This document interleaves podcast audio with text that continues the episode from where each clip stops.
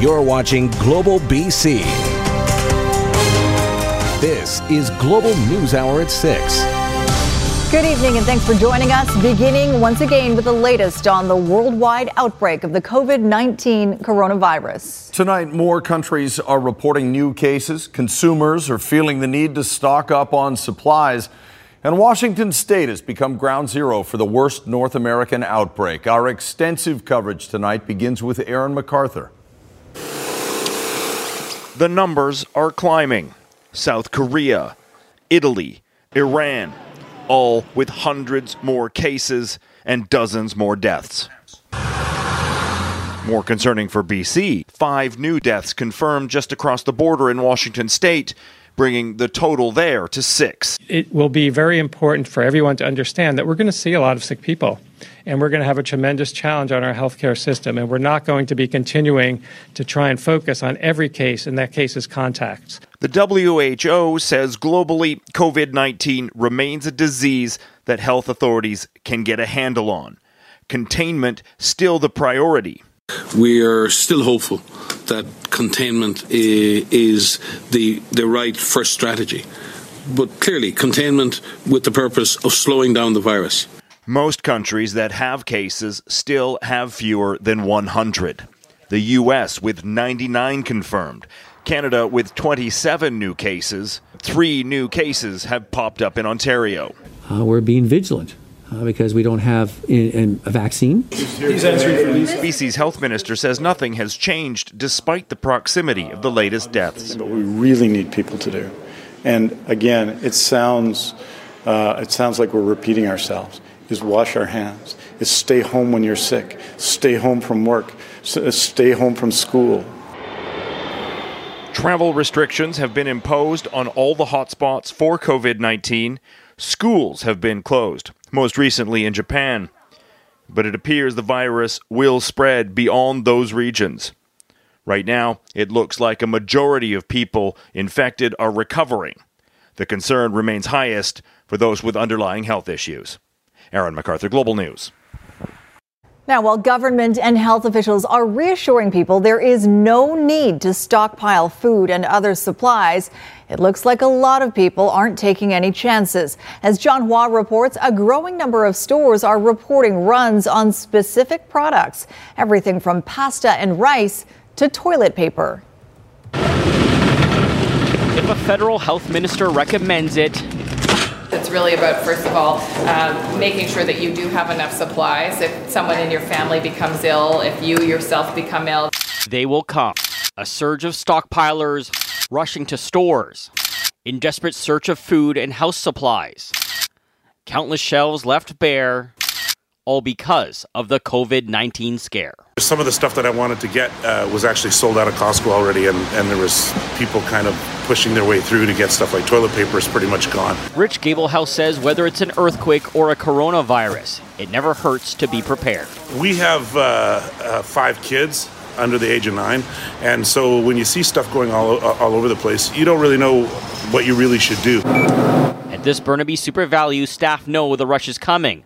The hard part is trying to get in the extra stock. The little guys like us, you know, sometimes uh, we, we, might get we might get uh, shorted based on, on the fact that it always goes uh, to the big guys first. While customers scramble to get items like soup, pasta, and toilet paper, health authorities in British Columbia say there's no need for madness at the local supermarket.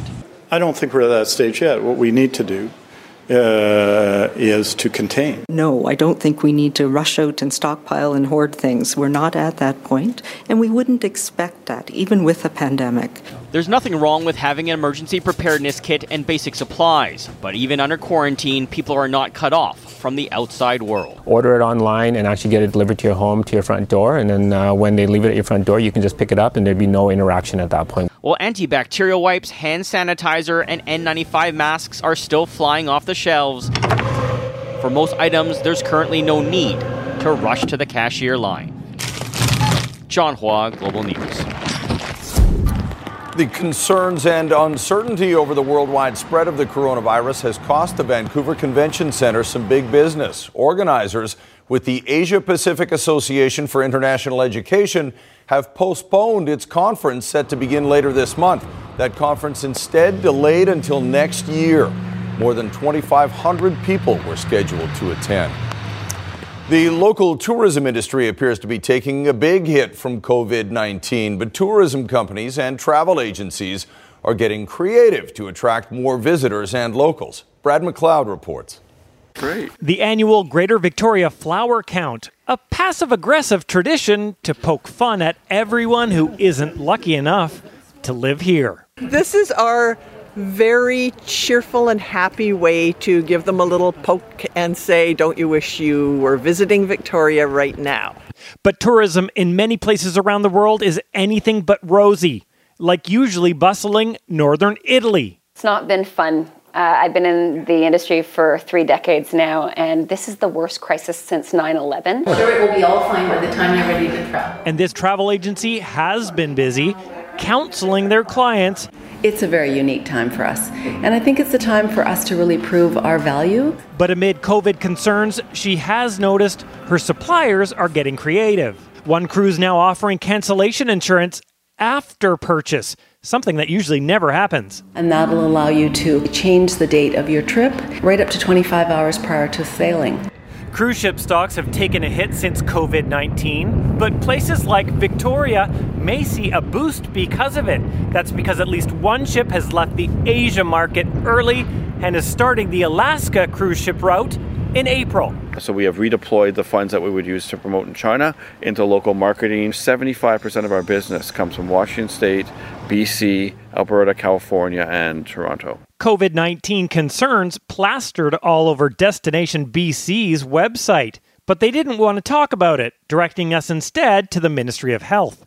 But there is clearly an effect. This Wednesday, the Tourism Industry Association of BC is hosting a town hall in Victoria where Destination BC will talk about the anticipated consequences COVID 19 will have on BC's visitor economy. Thank you. The flower count starts Wednesday and goes all week, hopefully drawing more tourists, not just their disdain. Brad McLeod, Global News, Victoria. Construction crews are back at work on the Coastal GasLink pipeline project where it crosses Wet'suwet'en territory near Houston, BC. The resumption of work comes a day after Wet'suwet'en hereditary chiefs reached a draft deal with the provincial and federal governments. Global Sarah McDonald has been covering the story for us.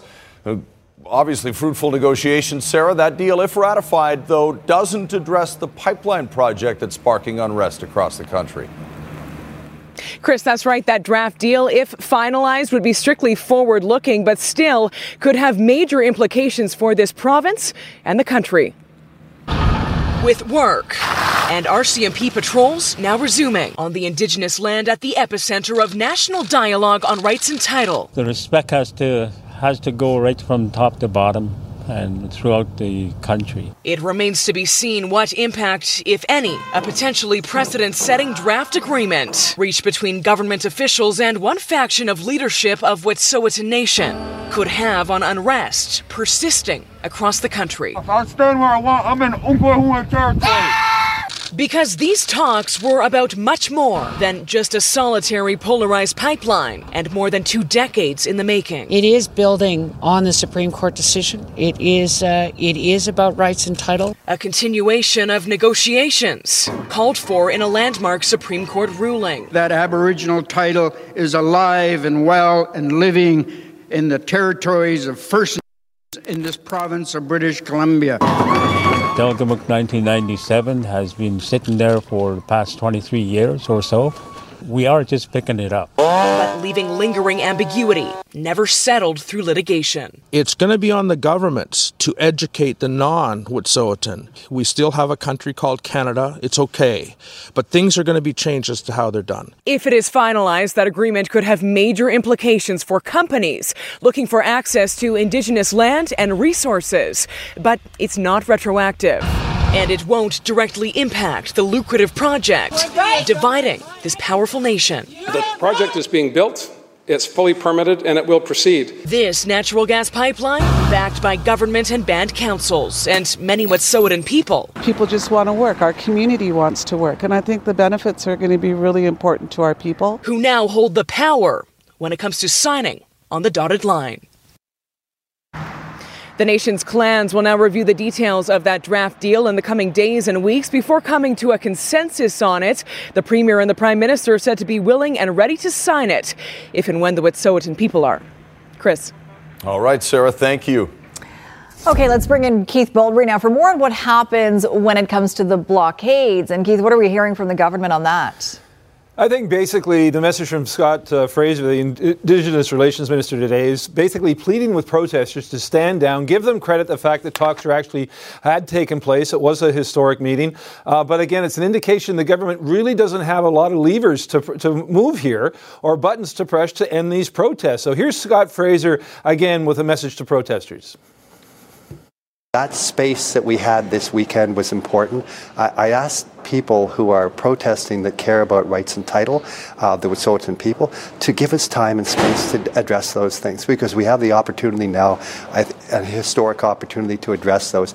Those are the key uh, root causes, uh, the failure of government governments to recognize and address rights and title issues for the Wet'suwet'en is the that's the root cause of the situation we find ourselves in.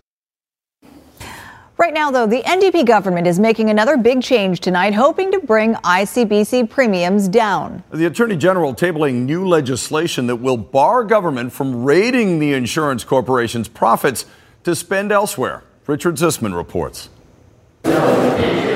It's a trend reduced to a punchline. In my experience, ICBC is a not for profit. After two years of billion dollar losses at ICBC, the NDP moving to settle political battles of the past.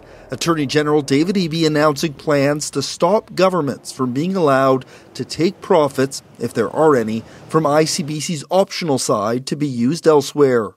I believe we need to do all we can to prevent future government from diverting surpluses away from ICBC.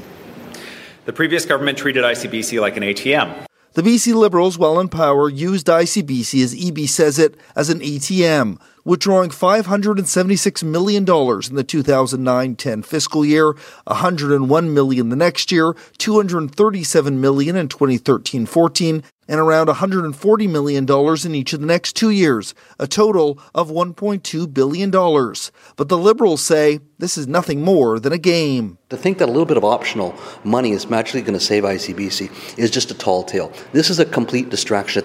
BC Liberal MLA Jas Johal says when ICBC is financially healthy, it helps all British Columbians. Governments of all stripes have taken uh, money out of ICBC on the optional side to pay for other services that government provides healthcare, education, transportation. But one former bureaucrat says banning the practice is good policy and should go further, meaning ICBC stops current programs it funds, including licensing senior discounts, and intersection and speed cameras. The Attorney General is serious about uh, relieving the policyholders uh, of this burden. They should have a look at these existing uh, subsidies. Subsidies that, if all wiped out, would save the public insurer $250 million a year. But it's a step that, no matter how hard the dumpster fire burns, seems one too far for any government. Richard Zussman, Global News, Victoria. Well, ferry passengers have been calling for it for years, and finally, BC Ferries is adding debit payments at its terminals. The corporation is installing tap and pay capability at vehicle toll booths and for foot passengers, starting with the smaller terminals first. The system is expected to be fully in place by the end of the spring. The Ferry Corporation says the long delay in rolling out the technology was to ensure the availability of the faster tap payments for amounts up to $100. Debit payments have been accepted on board the ferries since late 2018. It was a cold night for three groups of snowmobilers in the backcountry near Whistler. When bad weather rolled in Sunday afternoon, they found themselves trapped near Brandywine Mountain, decided to hunker down and wait for conditions to improve. Catherine Urquhart has more. Well, here in Whistler, it was a very cold and wet night for nine snowmobilers who were forced to spend the night outdoors. The sledders headed out on Sunday, and weather quickly turned, leading to zero visibility, and they had to hunker down for the night. Now, worried friends and family contacted police, but conditions were so poor that they prevented a search and rescue effort. Then, late today, good news the sledders found their way out. So, how did you spend your night? Uh, with a big fire under a bunch of trees. And the wind howled. It didn't stop all night long. It was just one of those things that started out a beautiful sunny day and it went to whiteout conditions like that. You can't, can't see, you're going to hurt yourself if you yeah. keep going. But uh, we got out with our GPS on our phone, so that yeah. worked. At least one of the sledders had a satellite tracker system but not all of them were equipped with GPS units, something that can be life saving in this type of situation. But again, good news all nine sledders tonight are safe. Catherine Urquhart, Global News, Whistler. That is a relief to hear. Mm-hmm. Well, now that Surrey has been given the green light for its own municipal police force, one big question is where will the 1,000 plus officers and staff come from? Well, it is likely part of the force will be current members of the RCMP who choose to stay in Surrey. The process of recruitment and relocation could add tens of millions of dollars to the cost of setting up the new force. Target practice without real bullets, or a real shooting range for that matter. This simulator is part of BC's newest police training centre for five separate municipal police forces. The possibilities are endless. With local video inserted, officers can train on things like a local theatre complex or the Alex Fraser Bridge, Canada Line, BC Ferries, you name it. We can do different people, different scenarios with instant feedback, uh, a lot of them in a short period of time. I understand this is where you've been living, sir, but. But what it cannot simulate is what municipal police forces and their staffing levels will be like once Surrey ditches the RCMP. For the Delta Police Department, we have approximately 200 officers, and, and for us we, we, to lose 20 or 30 officers is significant. So we have a commitment to our community to maintain service levels. There are 842 officers with the RCMP in Surrey, about 300 more support staff. The transition to a municipal police force could cost millions just in the cost of moving members and their families. I, I can't answer that question. We haven't got into um, moving costs as such. The RCMP reports that its relocation costs for its members are hefty, approximately thirty to thirty-three thousand dollars for each member. So moving all of Surrey's current membership would cost about twenty-five million dollars. And if half the force decides to join the new municipal force, somebody will still be on the hook for about $12.5 million. At this point in time, there's been no agreements in place. There's, there's no guarantees that's going to happen. So we're preparing for loss of officers, and we don't really know how many at this time. She's going to trap his wrist with the, with the monkey grip. She's going to Part of the training here today involves learning ways to extricate oneself from a vulnerable situation. The same could be said for recruiting departments as they grapple with a sudden change in staffing. Ted Chernecki, Global News.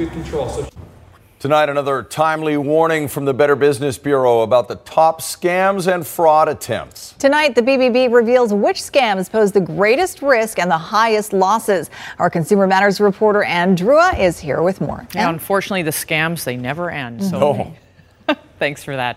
The Better Business Bureau has tracked scams that pose the highest risk to consumers based on exposure, the percentage of people who fell for the scam, and the amount of money they lost. Topping the list of riskiest scams in Canada for 2019 were travel, vacation, and timeshare scams. That includes booking online travel. More than 62% of victims lost money when they came across this scam, each victim losing about $5,000 on average. The second riskiest scam was the advance fee loan scam with an average average loss of $1,500 per person. In Canada and the U.S., it's illegal for companies doing business by phone to promise a loan and ask for payment before they deliver. The BBB says romance scams and cryptocurrency scams were the third and fourth riskiest scams with a median dollar loss of $4,000 and about $3,600 respectively per person. Taking the fifth spot were employment scams, where the average loss was $1,500 per person. The takeaway is do your research, ask questions. If you're uncertain about a, an investment opportunity, about an item you want to purchase, about a business you may be doing a transaction with, ask BBB, ask a friend, ask a neighbor. And that second opinion is usually a very good way to just get that final feedback before you decide to make that big step and end up. Meantime, the most common scams in Canada were online purchase scams, with close to 86% of people losing money. Online scams are especially popular on social media sites. Again, your best defense is to slow down and never rush to take action online. It's often helpful to check with the Better Business Bureau to see if any complaints have been filed against that particular business. And if you have a consumer issue for me, you can email me at consumermatters at globalnews.ca. All right. Thanks, Anne. And on the topic of taking care of your hard earned money, a new survey confirms that many British Columbians are in fact living beyond their means and they know it. That's according to an Ipsos survey conducted for Insolvency Trustees MNP Limited. The survey found half of British Columbians admit to engaging in risky financial behavior over the past year. One in five say they made only the minimum monthly payments on their credit card, while 10% admit they spent money they know they shouldn't have in order to keep up with the Joneses. 13% of those surveyed say they're worried they will never be debt free. Two people walked away from yet another emergency landing of a small plane, this one in Arizona. The aircraft owned by a flight training school. And after the pilot flew around to burn off fuel, he set it down perfectly. With emergency crews on scene, two people on board climbed out and walked away. There's no word if it was the instructor or student at the controls. In the race for the Democratic presidential nomination, it's the boost Joe Biden needed heading into tomorrow's crucial Super Tuesday primaries. That I'm delighted to endorse and support Joe Biden for president.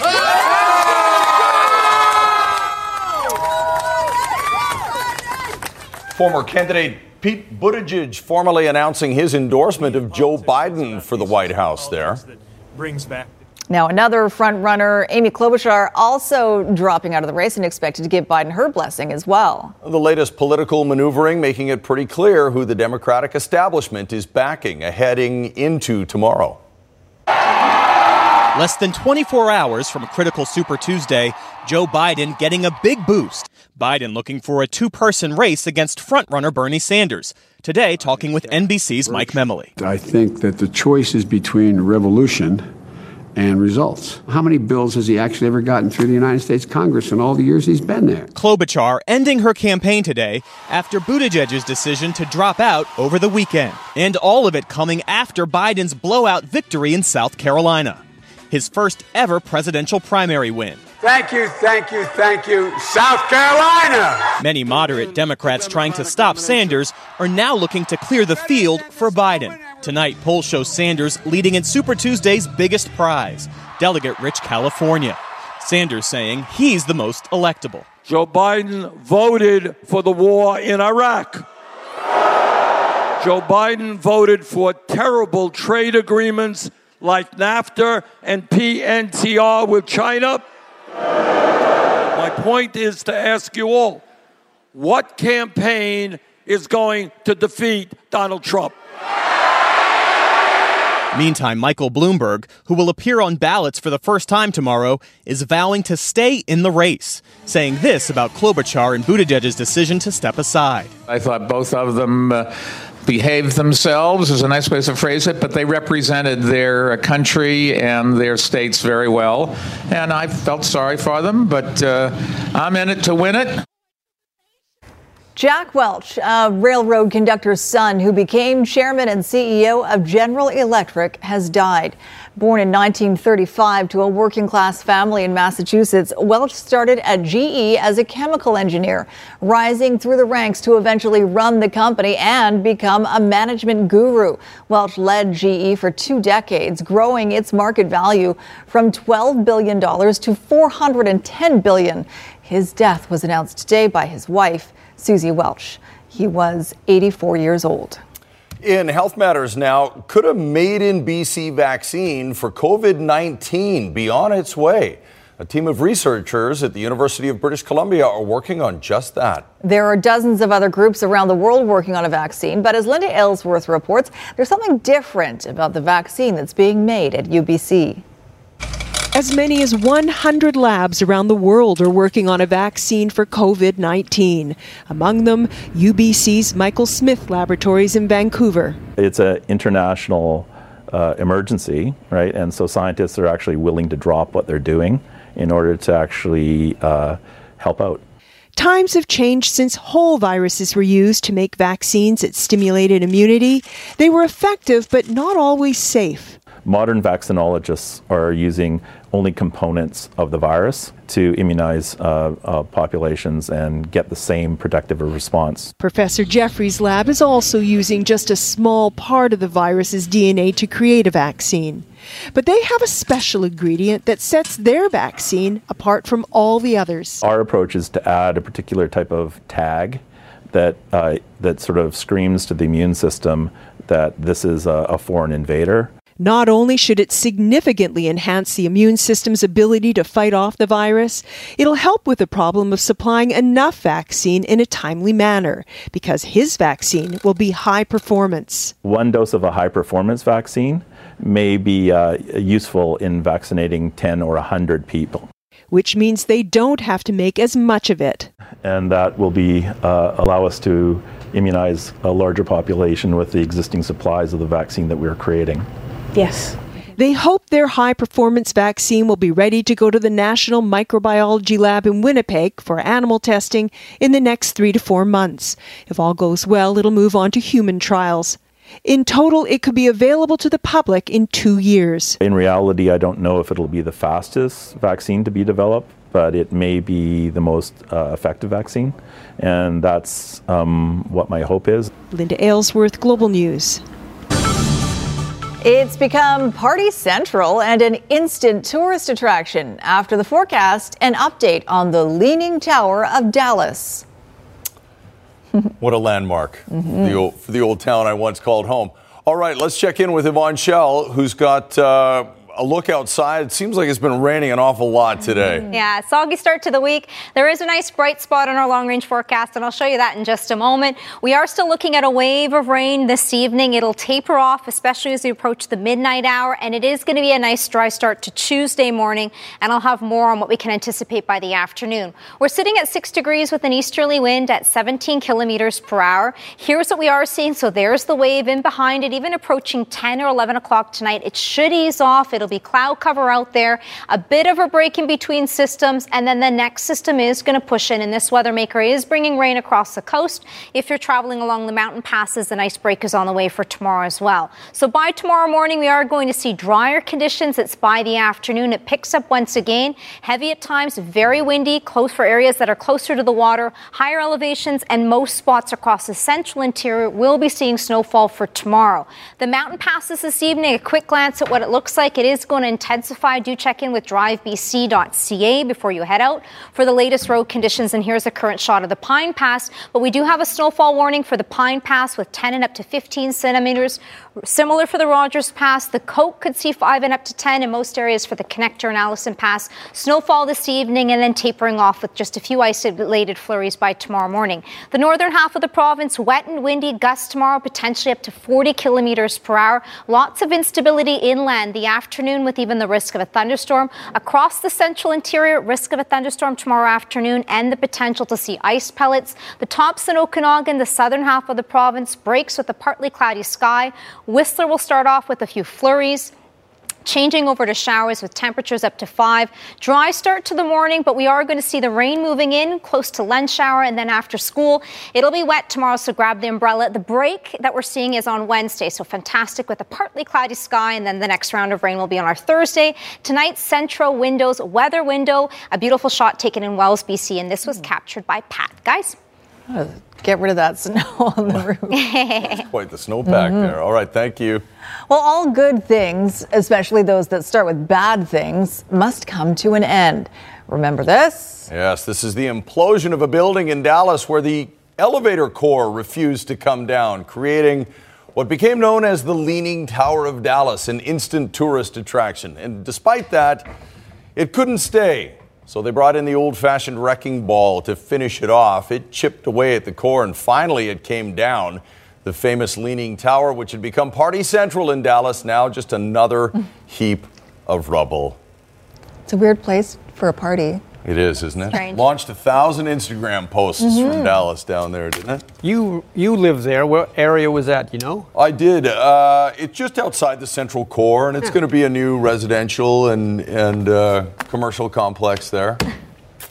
Crazy. And, and they missed the shot of it toppling, as you can probably tell. It's just leaning That tower to doesn't pile of sound rubble. Like it really did it. Just they chipped away at it. Yeah, it, there is one. In fact, my old station, WFAA, got it falling, but nobody else did. Well, you yeah, come on, you know these You have I know. connections. I know it's an ABC affiliate, though, and it doesn't work that way. Yeah. I'm sure they do it for you. They do it. Yeah, right. All right, Squire's here now. It was a little ugly for the Canucks. Well, last Their night was loss. disturbing. That looked like a win for sure, and then of course he just unraveled in the last eight minutes. The Toronto game, I could see them losing. They should have gone three and one in this road trip, not one and three. But okay, that's where we are now. Uh, one of these two things must get better for the Vancouver Canucks: Thatcher Demko's net minding, or Jacob Markstrom's lower body injury. If neither improves, the Canucks' playoff chances will begin to drop like blackberry stock did. As much as we don't want to put it all on the goalies because the other players cannot escape blame when you go one and three in a road trip and blow a lead like last night in Columbus, but you don't have to watch a lot of hockey to know that good goalies equal very good chances of winning, especially in the playoffs. And the way the Canucks play defensively, which isn't all that tight, they put more pressure on their netminders than most teams in the NHL. Here's proof of that. Shots allowed per game on average. Look at the top five teams, or the bottom five teams if you like. The only one really you can say is a playoff team is Vancouver. They're in that group, allowing 33.1 shots per game against no matter who's in goal. But let's take, their two, take a look at their two main goalies. Markstrom's last 10 starts. Look at his save percentage 923, and he has faced a lot of rubber. Look at Thatcher Demko's last 10 starts. See the difference in save percentage? That number can't be that low going forward. Not to put it all on Demko, but he's the man now, and he's got to pick it up coming down the stretch. All right, Oilers and Predators. I think the Canucks are hoping for the Preds, even though they're all battling right now. But the Oilers get off to a good start. That's a bad goal. Good for Draisaitl, not so good for the Predators. 2 0. This is also not a good goal. This is not good goaltending either by Mike Smith. That's Roman Josi. Two goals in 14 seconds, tied it for Nashville. Then Kailer Yamamoto gives the Oilers the lead back 3 2. Draisaitl another point, I believe, on this one, but Nashville tied it again 3 3 after two. Well, the BC Lions introduced all their coaches today, and the CFL commissioner was in town as well. We might still be, what, four months away from Lions football, but this is a big off season for BC, and I know I have said this before, but the amount of empty seats at Lions games last year was more disturbing than the way they played. But obviously, the fact they came out of the gate on their face didn't help entice people to go watch them either. Time. Touchdown. Quad Braves. One and ten on the year. They were 1 and 10 to start the season and 5 and 13 to end it. 2019 a season to forget for the BC Lions. We had a few bumps, and uh, it's tough on a, a 5 and 13 record. Uh, this year, I think we've made the changes that we believe we had to uh, in the coaching staff and on the field. So um, we're very much looking forward to it. How do you look at the task at hand? Obviously, winning football sells. You, This franchise has been on hard times the last few years. We all expected big things last year. It didn't happen. The task at hand, obviously, is, is to win, but how, how monumental is the task here in BC? Um, I, like you said, I think it's about um, working hard and doing things the right way, and then uh, um, get on the winning side. And that's uh, I can't tell you. I've been in this league a while, and I've been a part of many games in BC Place where the atmosphere was electric, and you know we're the visiting team, and we can't hear what's going on and stuff. And so I don't see any reason why that can't happen again. It's a fair question to ask if that'll ever happen again. Because the reality is the Lions don't come close to filling the lower bowl at BC Place and haven't for a few years now. Just over 18,000 took in the 2019 home opener, and that's after the club went all in on signing Mike Riley.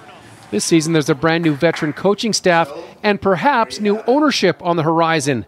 But is it enough to make a difference? I know that what David has talked to me about is getting the right group with the right plan. Uh, and and then ultimately helping them transition so that they can you know get this thing up and running. Obviously, today's announcement, Rick Campbell coming in, uh, I think this is they, they're doing a lot of the right things that needs to ha- that you need to have happen. Coming out of last year, we were still able to. Uh, pull together a group of guys that we know that are going to help us continue to build um, our, our team and build the, continue the process of putting together a product that we know that is worthy of our people, our fans' uh, money, their attention, you know, their excitement level, and one that we know that's going to be competitive. All right, you heard ownership mentioned in that story by Jay. For a few years now, the Lions have been for sale, although David Braley's price has been a bit high. Sometimes they say it's over 20 million. There's no way that team's worth over 20 million. And that has chased a lot of potential investors away. But the for sale sign has still not been taken down. I think we, we've talked to a, no, a number of people, uh, different groups, and uh, the process has continued. Uh, we haven't been able to bring it across the finish line yet, but there still are uh, a couple inter- groups and a couple individuals interested, and uh, it's just difficult to put a time frame on of, of, when something might happen. I've been talking to David a lot about this, and uh, we've been visiting with each other over the past many weeks several times, just talking about uh, David's ambitions for the league, David's ambitions for the BC Lions, and uh, and I know he is genuine and authentic in his desire to see uh, the right ownership group at the right time take the, over the team? You know, I'm hopeful that we get something done by the end of the year and go into and have a good year this year. It's always helpful when you have a good good year on the field to uh, have people feeling good about buying a club. And with concern over COVID 19, the NBA has now told its players if you're interacting with fans, don't high five, fist pump. If mm-hmm. they give you a pen, don't take the pen to sign anything. Just Wow. You're clear. Here's a look at your snow report for tonight. Whistler Blackcomb with 1 new centimeter, Grouse 11 new centimeters, Cypress 5, and Sasquatch 10. 8 new centimeters for Manning Park, Fernie with a base of 289, and Kicking Horse 194. 6 new centimeters for Big White, 1 new centimeter for both Silver Star and Sun Peaks, Apex with a base of 298. 2 new centimeters for Mount Washington, Whitewater, a base of 290, 17 new centimeters for Powder King. Coming up on ET Canada, the Bachelor franchise has heard the critics and brought back a favorite. Meanwhile, Lady Antebellum previews their tour and Martin Freeman previews his new TV comedy. That's coming up at 7, right after the news hour. Back to you, Chris and Sophie. Very cool. Thank you, Sangeeta. Okay, actors loved him. He was parodied by Will Ferrell on mm-hmm. Saturday Night Live. And now the former host of Inside the Actors Studio has died at the age of 93. James Lipton became famous for interviewing actors and actresses about their craft, including many Oscar and Emmy winners who shared their secrets with him. What the hell are you doing? Let's just be two guys talking, okay? With a stack of blue note cards and an academic's erudition, James Lipton was an improbable talk show host. But stars by the score came eventually to face the often fawning inquisitor who bored in not with a stiletto, but with a butter knife. I don't know the things that I have a gift for except tenaciousness. For Lipton and an audience filled with drama students, probably everybody else here I did one with. the actors shed their armor and spilled their secrets, their fears, even their addictions. Which I am, incidentally. Who? Me. You're talking as Clay now or as, as Jack no, Lemmon? As Jack Lemmon. I'm an alcoholic. We, his fans, felt let in on something that behind the actor stood a real person. Sorry. What is your favorite word? Honor. Often not so different from the rest of us. Mr. Lipton, thank you. Harry Smith, NBC News. That was a good show. He had a way. Mm-hmm. And his, what was his question all the time? What's your favorite curse word? And then it was always blanked out. You couldn't tell what it was. I was never yeah, knew. yeah, you never knew. I would ask you, but we can't say that on. No. No. Okay. Last word from Yvonne before we go. Uh, rain will taper off, but then it picks up once again for the afternoon tomorrow, and then a nice break will be on Wednesday. I like the taper off part of that. Yes. okay, thanks for watching, everybody. Have a good night. Good night, all.